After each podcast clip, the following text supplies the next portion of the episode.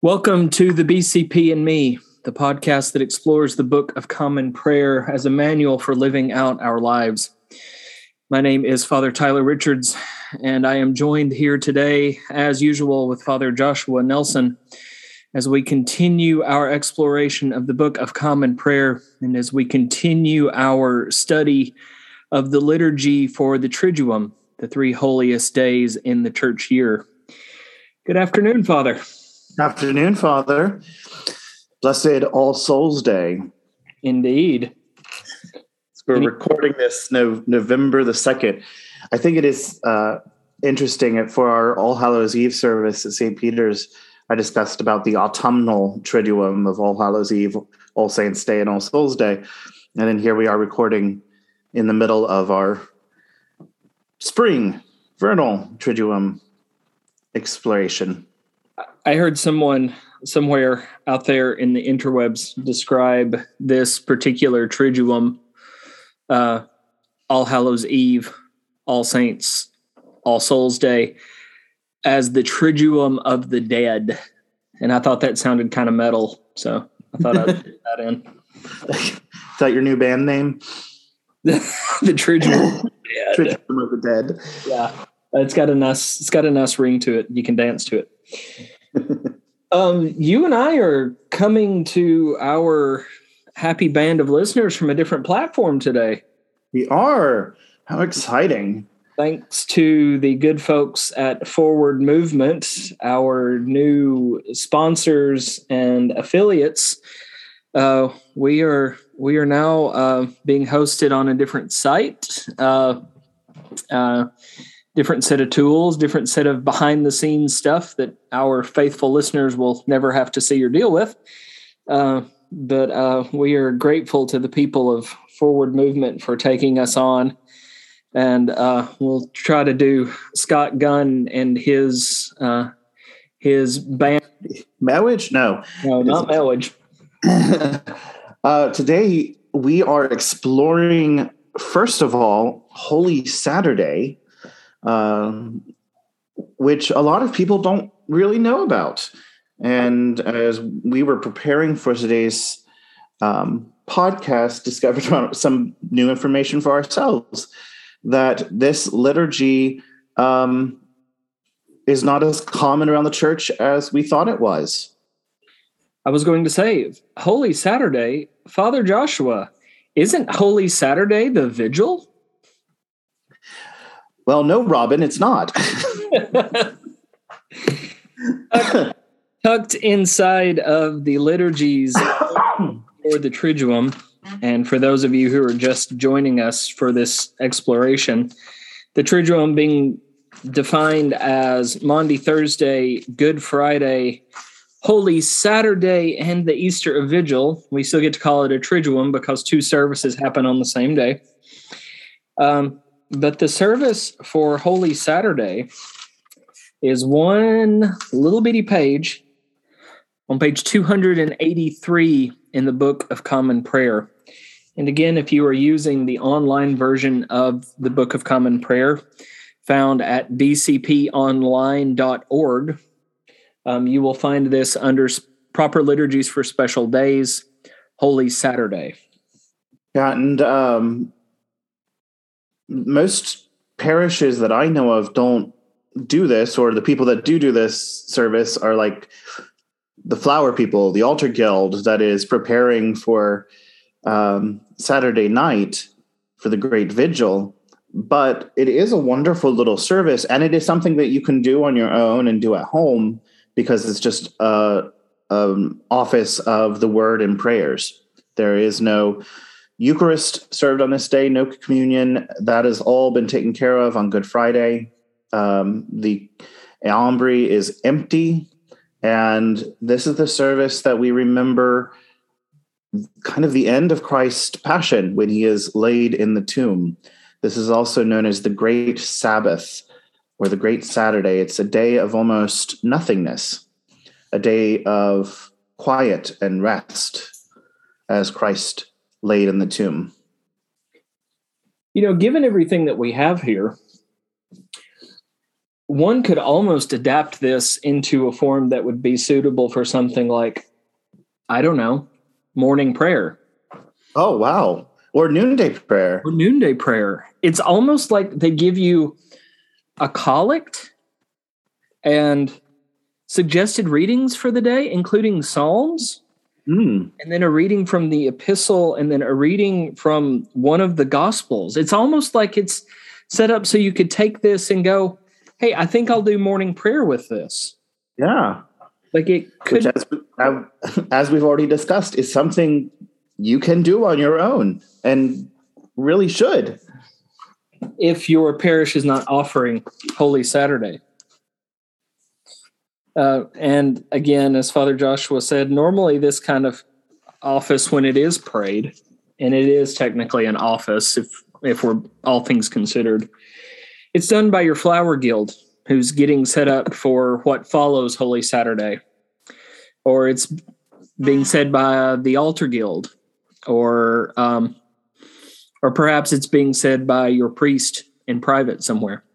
So feel free to add your own prayers to the prayers of the church as, as you prepare for what follows Holy Saturday. And we keep saying what follows Holy Saturday because that's a different episode. We're going to talk a little bit about what follows Holy Saturday, but that's following Holy Saturday. So here we are. Uh, now following Holy, follow Holy Saturday has lost all meaning to me. so, so. um, just a little bit more background on this. I'm I'm coming to you from uh, Lent and Holy Week and the Great fifty Days, a ceremonial guide by um, Leon Mitchell. And in it for Holy Saturday, he says, Holy Saturday, also called the Holy Sabbath and the Great Sabbath, is an empty day. I love that. The day when Christ rested in the tomb and all creation awaited the resurrection.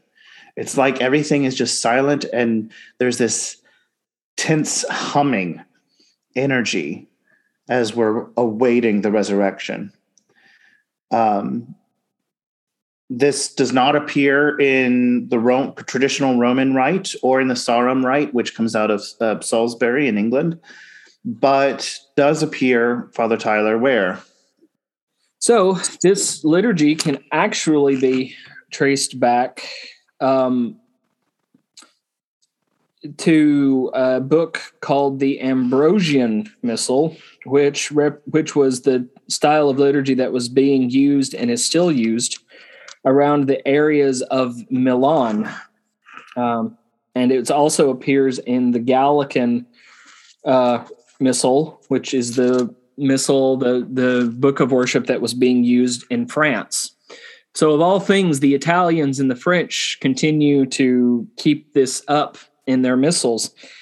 And, and this dates back to about the eighth century. About the eighth century. Being written down. Um, but it does appear in one of the earliest books of common prayer for the Anglican Communion back in fifteen forty-nine. In fact, the earliest book of common prayer, according to the rite of the Church of England.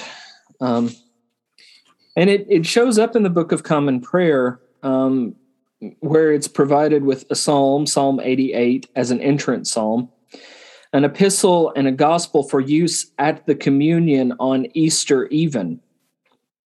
Um, the gospel was the Matthean account of the burial, which had been read at the conclusion of the Passion narrative on Palm Sunday.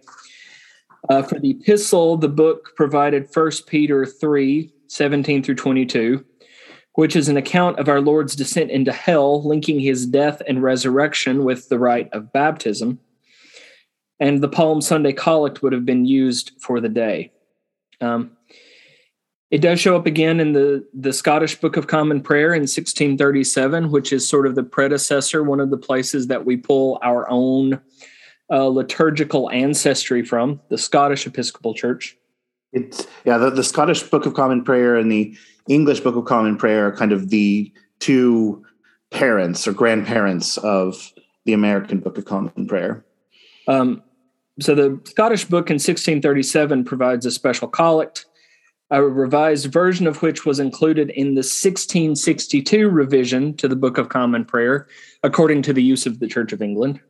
Um, And although celebration of the Eucharist on Good Friday became a common practice in the Anglican Church, the Saturday before Easter retained the nature of a period of preparation for the celebration of Easter. And all of that information comes to you uh, via our patron saint of Marian Hatchet from his commentary on the American Prayer Book. Shall we turn to the actual rite to the office as given into the in the Book of Common Prayer? Oh, I'm already there. Oh, good. Let us pray. O God, creator of heaven and earth, grant that as the crucified body of your dear Son was laid in the tomb and rested on this holy Sabbath, so we may await with him the coming of the third day and rise with him to newness of life, who now lives and reigns with you and the Holy Spirit, one God, forever and ever. Amen. Amen. So as an office, um, obviously we begin our readings with the Old Testament. And what we're given for an Old Testament reading comes from the book of Job. Bit of an interesting choice for a Old Testament reading in the midst of a time that is full of so much tension. Mm, mm. And and really, as we go into the depths, it is us crying out, "Where is God?" which is what Job does quite a bit. Job, as the self-described man of constant sorrow, man who is a uh, afflict, who is familiar with affliction, in the midst of the book of Job, cries out um, in this fourteenth chapter. Um, and it's almost so short that you can read it, which I think I will. Mm-hmm. A mortal born of woman, few of days and full of trouble, comes up like a flower and withers, flees like a shadow and does not last. Do you fix your eyes on such a one? Do you bring me into judgment with you? Can you bring a clean thing out of an unclean? No one can. Since their days are determined and the number of their months is known to you, and you have appointed the bounds that they cannot pass, look away from them and desist, that they may enjoy like laborers their days. For there is hope for a tree, if it is cut down, that it will sprout again, and that its shoots will not cease. Though its roots grow old in the earth and its stump dies in the ground, yet at the scent of water it will bud and put forth branches like a young plant. But mortals die and are laid low. Humans expire, and where are they? As waters fail from a lake and rivers, river wastes away and dries up, so mortals lie down and do not rise again. Until the heavens are no more, they will not awake or be roused out of their sleep.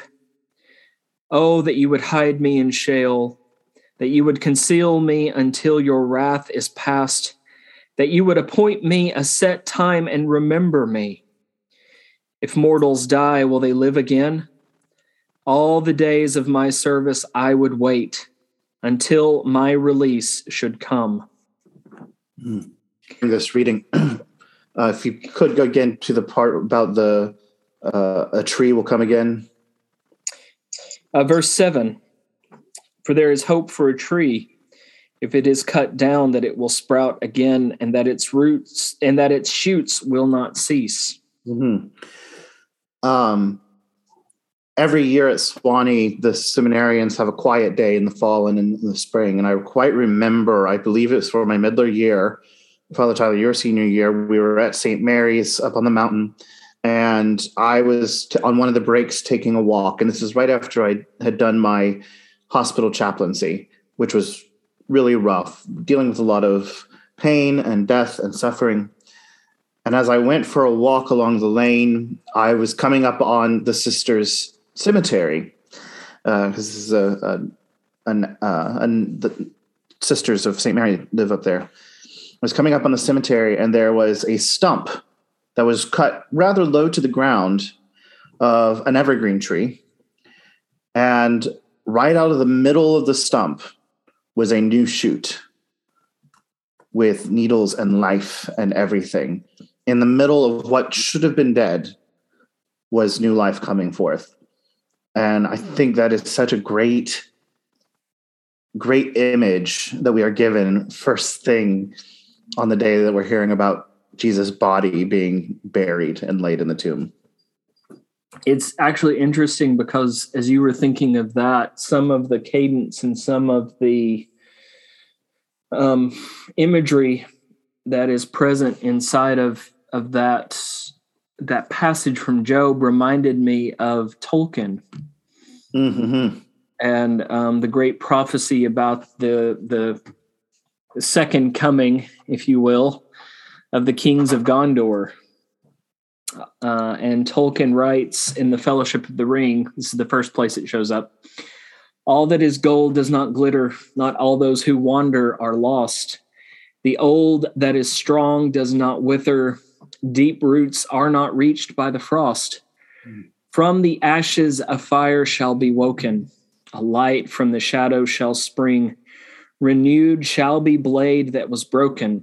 The crownless again shall be king. And if you hold that up next to Job, and if you hold those two things up in the midst of Holy Saturday, it's almost like spoilers. Like it, it, it points us, it points us to something very powerful, because even in the passage from Job, we get this, we get this almost reverse foreshadowing. Um, in verse ten, but mortals die and are laid low. Humans expire, and where are they? And if we just circle around that verse and go, wait a minute, what happens after Good Friday? Mm-hmm. And we begin to meditate on the nature of Jesus, then maybe we begin to see the first little shoots of flame shooting up from the ashes already as we begin mm-hmm. to think about what we do on the eve of Easter. It's it's that that tension, that vibration. Uh, I, I like how you said the, the flames coming up from the ash, because the only way that flames come up from the ash are when there are hidden embers. Mm-hmm. All it takes is a slight breath and they glow. Right. Oof. Oof. Um, Think about the power of the of the ruach, the breath of God. Yeah. Um, and Jesus's lifeless body laying in the tomb, wrapped in a shroud. Um, and yet, and yet the fullness of Jesus's essence, everything that he is, is not just laying in the tomb. Yeah. There's more and, going on than meets the eye. Well, and I, th- I think it is important not to also not to get ahead of ourselves to, that's the reason we have this liturgy for Holy Saturday, so that we can be in that moment. Um, something that has been lost in our culture primarily is an understanding and a comfortableness with death, right? We have sanitized death. Death doesn't happen uh, where we live. It's shut away. It is in hospice centers. It is in hospitals. I, I understand that it's not always the case, but in general, particularly in the United States, it is something that happens there, and we can leave it there. Our loved ones die and we step out of the way and somebody else rushes in to take care of the body. Mm-hmm. Historically, that is not the case. Historically, someone usually is born at home and dies at home. And you are there with the deceased. And it is you who tends to the body. This is still a great custom. I believe in Islam, I'm not sure, but I know in Judaism that uh, family members are the ones that come and do the rite of washing the body. And as we read in the gospel of this kind of purification, the anointing and the wrapping and preparation for burial, it is intimate and hands-on, and you are there with it. You're not separated from it. You live in that, live in the moment of death, which I think takes us well into our Psalms. Um, we get two options for this office, one being Psalm one thirty, which is very familiar, at least the first line. Out of the depths have I cried to you, O Lord. Lord, hear my voice. Let your ear consider well the voice of my supplication.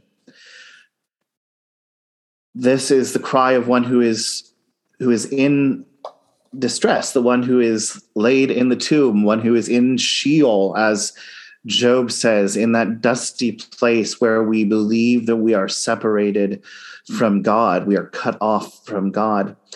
And the second is Psalm thirty-one, verses one through five, which I'm just going to read since it's so, so short. But it begins as this. In you, O Lord, have I taken refuge. Let me never be put to shame. Deliver me in your righteousness. Incline your ear to me. Make haste to deliver me. Be my strong rock, a castle to keep me safe. For you are my crag and my stronghold. For the sake of your name, lead me and guide me. Take me out of the net that they have secretly set for me, for you are my tower of strength. Into your hands I commend my spirit, for you have redeemed me, O Lord, O God of truth. This should recall for us the day before, right? Right. This takes us back to Good Friday and those final few words of Jesus, where he does say, into your hands I commit my spirit. I commend my spirit. And if you think about that, as Jesus is just quoting, has been quoting in his head and finally says one part out loud of Psalm one thirty-one, into your hands I commend my spirit. And the part we don't hear, for you have redeemed me, O Lord, O God of truth. Mm. So even in the, even in the midst of death, hope is present. Always. Even in the midst of what is surely unbearable suffering and agony, there is still light. The, there is a, there is a, a an twinkling of starlight. There is a soft glow of ember. It may not be so easy to see, but it is there if you just look. If you if you blow on the ashes a bit. I, I don't want to be glib about this because it's it's a powerful moment of of hope. Um, and it's it's a powerful testimony to our belief as Christians about what we believe happens in our death. But we have to remember that it is God who has died in this point. Uh, it yes. is God who has surrendered up God's essence. Um, and almost as a taunt to death, um, God, God all appears, and I want to emphasize, appears to be overtaken by death. But I don't want to steal the thunder of Saint John Chrysostom. We'll get there. We'll get there. And like you say, you know, you don't want to rush through it. You don't want to sanitize it. You don't want to separate yourself from it. Because in truth, we cannot separate ourselves from death. Um, yeah. As as Mary Oliver writes in her great poem, When Death Comes, um, death will come for us all one day, like a hungry bear comes in winter. Uh, and we'll, we'll, uh, we'll arrive on all of our doorsteps. And so as much as we want to push the experience of death away, and as much as we want to try and cleanse ourselves from the idea of it, it's not something we can actually run from. No, not at all. Not at all. Um, it is, in a convoluted way, a part of life. It is one of those parts of life that is a great equalizer, for all die. And as we are shown in the gospel, even God is willing to go that far. Yeah, you're you're giving me more, um, giving me more Tolkien vibes here. I thought I was. Go for it. There's this great scene in Return of the King where Minas Tirith, the city of the kings, um, the great capital city of of the realm of men and Middle Earth, is under siege by the armies of evil, the armies of Mordor and of Minas Morgul. And um, this only happens in the movie. It's it's something that Peter Jackson imagines. It doesn't actually, this particular scene doesn't occur in the book, so you Tolkien purists, do not at me. Do not waste the uh, do not waste the energy to send me a nasty email about this. We're, we're thinking of you, Tim. We're thinking of you, Tim, if you're out there listening. But in the movies, at least, there's this great there's this great interaction that happens between Peregrine Took, who, of course, is one of the hobbits that has left the Shire with Frodo and Sam and has entered into the Fellowship of the Ring. And there's this moment between Peregrine Took and Gandalf the White, who I don't need, who, if you don't know who Gandalf the White is, stop what you're doing and go watch Lord of the Rings and then come back to this podcast. Where, where Pippin, his nickname, looks at Gandalf and says, "I didn't think it would end this way." And Gandalf says, "End? No, the journey doesn't end here. Death is just another path, one that we all must take.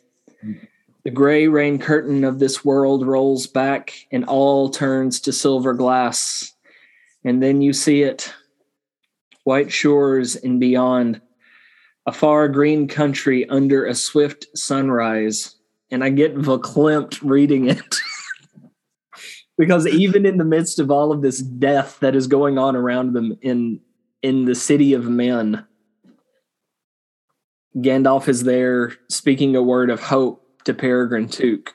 And if we extrapolate this out into our, our lives, here we have the office of Holy Saturday pointing us back towards hope. Mm-hmm. Even as Jesus is still lying in the tomb, we haven't even begun to put the kindling together for the Paschal fire. We have glimmers of hope that continue to erupt up out of these ashes. Um, I got to be careful or I'll get Tolkien and scripture mixed up. And uh, my Tolkien purists will really come for me because, as we all know, Tolkien hated allegory. So, so, we, ha- so having digested the Psalms, we move into the epistle, um, which is from the first letter of Peter, uh, chapter four, verses one through eight. "Since therefore Christ suffered in the flesh, arm yourselves also with the same intention. For whoever has suffered in the flesh has finished with sin, so as to live for the rest of your earthly life no longer by human desires, but by the will of God. You have already spent enough time in doing what the Gentiles like to do, living in licentiousness, passions, drunkenness, revels, carousing, and lawless idolatry. They are surprised that you no longer join them in the same excesses of dissipation, and so they blaspheme. But they will have to give an accounting to him who stands ready to judge the living and the dead. For this reason, the gospel was proclaimed even to the dead, so that though they had been judged in the flesh as everyone is judged, they might live in the spirit as God does. The end of all things is near. Therefore, be serious and discipline yourselves for the sake of your prayers. Above all, maintain constant love for one another, for love covers a multitude of sins." I think that one line there at the end is such great comfort, and it's, it's so fortifying in the midst of despair and, and you know, thinking of the early Christians going through true persecution, Uh, sitting in a cell waiting to be fed to the lions, yet we have those words, "above all, maintain constant love for one another." The the clincher for me is the last bit of that last verse. "For love covers a multitude of sins." We can't step away from it because we can't just say, "Oh, isn't that beautiful scripture coming from coming from those epistles at the end of the New Testament?" because it is love that has covered a multitude of sins. Yeah. I mean, literally, it is love that has that has covered those and and continues to cover those and cries out from the cross, Father, forgive them, for they know not what they do. And then at the end cries out, it is finished. It, it is literally the incarnation of God that does this work. And that that moment of power and majesty, and that stands in strong juxtaposition against the horror and the agony and the pain. Our greatest moment of sorrow and of of heartache becomes our greatest moment of victory. And love covers a multitude of sins because love literally atones for the sins. It's it is love is the only thing powerful enough. Love is the only thing strong enough to go through this. To go through this. Yes, Father Tyler. He's getting the clap. I don't want folks to think that that fantasy literature has taken over the podcast today, but it has taken over the podcast today. Well, normal, normally we go through uh, musical theater, so it's okay to live in the realm of fantasy liter- literature. But I'm going, I'm going to take us away from the world of Middle Earth, and I'm going to take us rather into the realms of Narnia. And I'm going to take us to the moment in The Lion, the Witch, and the Wardrobe when the great lion Aslan comes forward and lays his life down on the stone table to answer for Edmund's crimes, to make things right. Aslan had done nothing wrong, Aslan being the perfect Christ-like right. character, um, gives up his life in, in an act of sacrifice for Edmund, who had sinned, who, for Edmund, who had broken one of the laws of Narnia. And I, I will take that a step further. He gives up his life and he lays down on the stone table in an act of love for Edmund. Exactly. Breaking the powers of evil, uh, destroying the power of evil, in fact. The old magic. The old magic, making way for something new as new life surges into Narnia. It's uh, and it is it is that there is something more powerful than even that evil can ever understand, than the wicked can ever understand, because this is the point you hear that uh, in this, I believe it's in this chapter, that Aslan roars at the White Witch and says, "Do not quote the old ma- the dark the old magic to me. I was there when it was written." Aslan knows that there is something more powerful that she is unaware of. Mm, mm-hmm. There when it was written. In the beginning was the Word, and the Word was God, and the Word was with God. The same was in the beginning with God. C S Lewis, I would like to point out, didn't have a problem with allegory.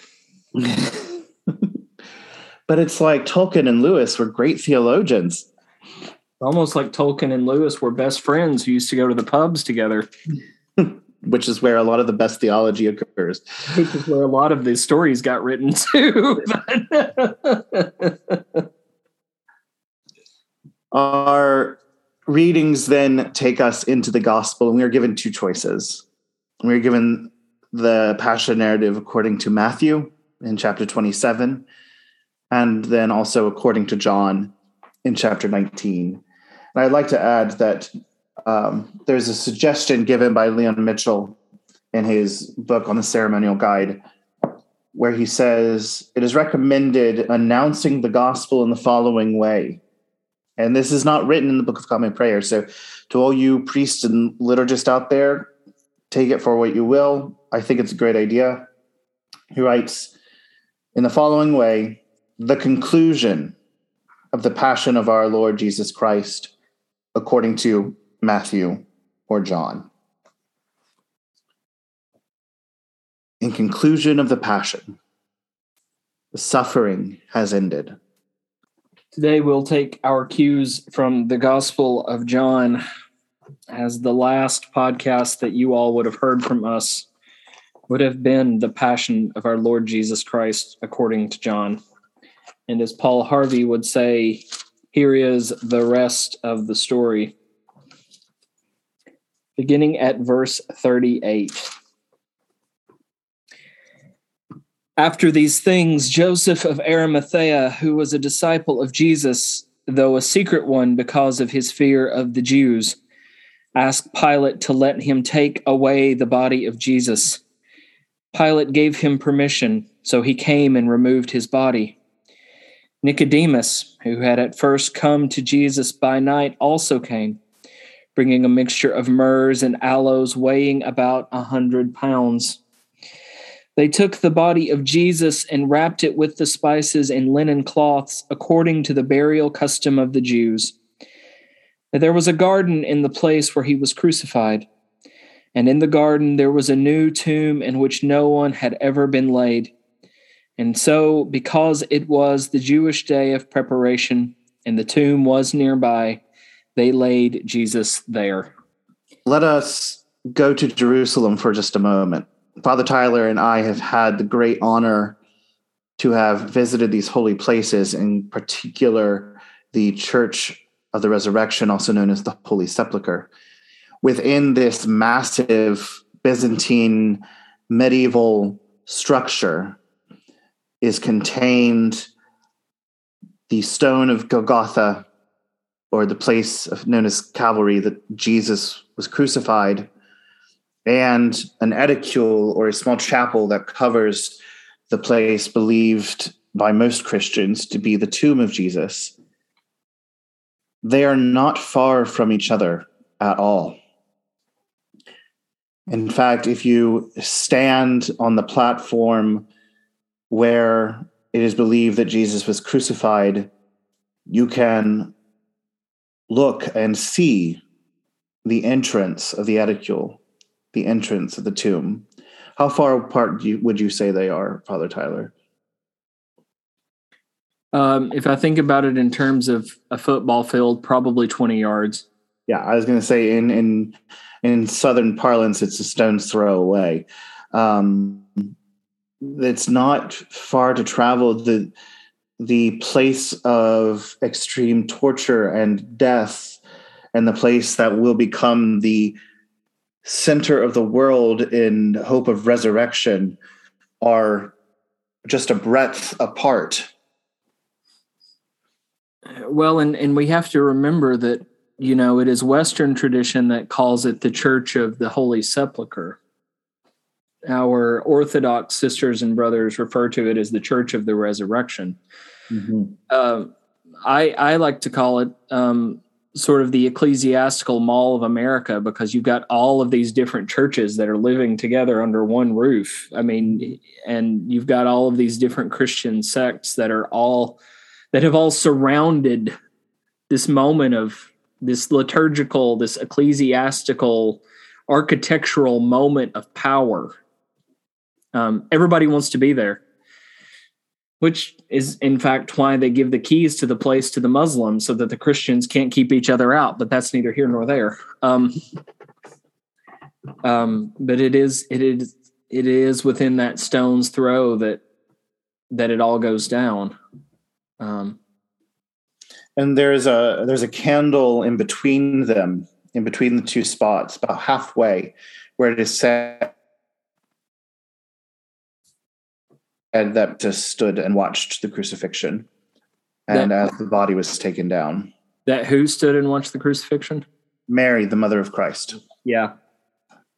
Yeah, I'll have some more to say on my own experience inside of the inside of the Church of the Resurrection, the Church of the Holy Sepulchre, when we get to, uh, to Holy Saturday. Um, but the vigil of Saturday, the vigil of Saturday, um, uh, about about my three different trips into the Church of the the the structure itself, um, and the things that you experience while you're the things you're experiencing while you're waiting to enter into the tomb.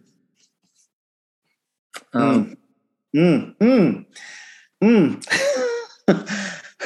Just that line right there, the things you experience while waiting to enter the tomb, that'll preach within itself. I think it's I think it's interesting that in in the rubrics for for Holy Saturday,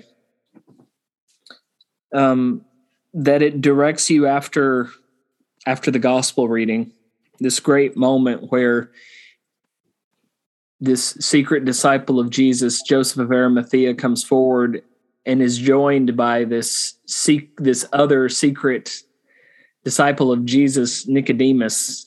Mm-hmm. They team up and prepare the body of Jesus and wrap it in aloes and myrrhs and, and lay it in the tomb. These secret followers of Jesus, one who literally comes to Jesus by night in darkness, the shroud of night, is the one who ferries the body of Jesus into the darkness of the tomb. This, this man, this Nicodemus, whose name in Greek literally translates to leader of the people, takes Jesus into the darkness of the tomb and sees that the stone is rolled in front of the door. And Nicodemus and Joseph of Arimathea, who were at best disciples from a distance throughout his living ministry, they were disciples from a distance, yet they are the ones who literally hold the body and go into Sheol, go into the dusty place of death with Christ. There's also some legends, uh, some apocryphal stories that the tomb that Jesus is laid in actually belongs to Joseph of Arimathea, that he is the one who has paid for the tomb and had it carved out and ready to go for himself, and puts Jesus in his own tomb. Mm. Um, and if that story has any bearing in truth whatsoever, it almost makes you wonder what was going on there. If it was Joseph's way of, of contributing to the cause, or if it's Joseph's way of saying, eh, he's not going to be in there long enough to worry with it, we'll just put him in there because in three days he's going to be back anyway. Um, there's a tension there in that story. That would be a, that would be an, a great Christian novel. What did Joseph know of the, Joseph of Arimathea? It'd make a much better song than Mary Did You Know, but that's neither here nor there. We'll get there eventually. Also, do not at me for my dislike of Mary Did You Know. Uh, I will not be take make, I will not be taking statements at this time. Thank you very much. After the proclamation of the gospel, there is room for a, I would say, brief homily. Um, and often how I've done it is less of a homily and more of a discussion, as we all kind of stand together at the at the entrance to the tomb and talk about what we are experiencing, what we are feeling. I I like what the rubric does here. By placing "and homily" in parentheses, it's almost like the homily is is extra. It, it's it's almost it's almost like the homily just hangs out there and and is like, you can do it if you feel brave enough to do it. Um, um, maybe the framers of the prayer book were trying to caution us away from saying too much in the midst of silence. Mm-hmm. I, I, that can be said for, I believe, for the entire prayer book. That can um, be said for the entire experience of human life. Yeah. We're constantly trying to fill great spaces with empty words, and they don't hold up under the weight. No, silence is much more powerful. Um, so uh, let that be an invitation and a warning. Then we are invited uh, to pray or sing the anthem from the burial of the dead in the midst of life. That comes from um, page four eighty-four or four ninety-two of the Book of Common Prayer. We try to find it. I'm already there. Okay. This this hymn, this anthem, comes straight out of the burial rite. In the midst of life, we are in death, of whom... Right. Uh, in the midst of life, we are in death. Of whom may we seek for succor? But of thee, O Lord, who for our sins art justly displeased. Yet, O Lord God, most holy, O Lord, most mighty, O holy and most merciful Savior, deliver us not into the bitter pains of eternal death. Thou knowest, Lord, the secrets of our hearts. Shut not thy merciful ears to our prayer, but spare us, Lord, most holy, O God, most mighty, O holy and merciful Savior, thou most worthy Judge eternal. Suffer us not at our last hour through any pains of death to fall from thee. And that's it. After that's it. there's there's that, and then the Lord's Prayer, Lord's and the prayer and the ministers bow to the altar and to, to the empty altar, I might add, and leave in silence. In other words, it's not over yet, folks. Stick around. Um, there's more work to be done. I think it's important that we talk about the whole of, of the Triduum in the sense of a great liturgical mechanism that takes us, that takes us from a moment of goodbyes, a moment of celebration, of a Passover, a moment among friends and among those who are close with each other, into a moment of uncertainty, into a moment of betrayal, into a moment of anguish, into a moment of death, and into a moment of silence, but doesn't leave us there. The prayer book has more work for us to do. Our spirituality calls us to something more. We know that this isn't where the story ends. But as usual, this is where we have to leave it.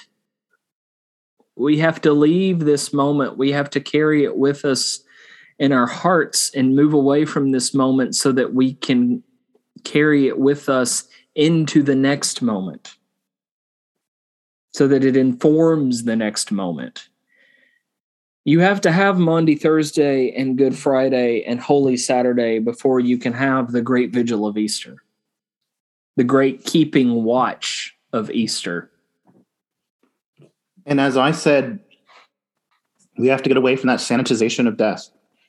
Yeah. We have. That is why it is so important to actually live into all of these offerings, all of these services, so that the Great Vigil means so much more. Easter Sunday means so much more. Every Sunday then will mean so much more. So with the end, we begin to contemplate what is the first signs of the new beginning. And with the end of the liturgy for Holy Saturday, we begin to contemplate our next episode. In our discussion, what comes in the later hours of Holy Saturday and the early morning of Easter Sunday. Next time on the B C P and Me, we will begin our discussion of the Great Vigil of Easter, a great liturgical complex of services that leads us through a full exploration of the story of salvation and God's final victory over sin, death, and the grave, as we celebrate the resurrection of our Lord Jesus Christ, as we contemplate bringing new believers into the faith, and as we celebrate the fullest celebration of the Holy Eucharist on what is indeed the most holy evening of the church year. So, Father Joshua, the grace of our Lord Jesus Christ and the love of God and the fellowship of the Holy Spirit be with us all evermore. Amen.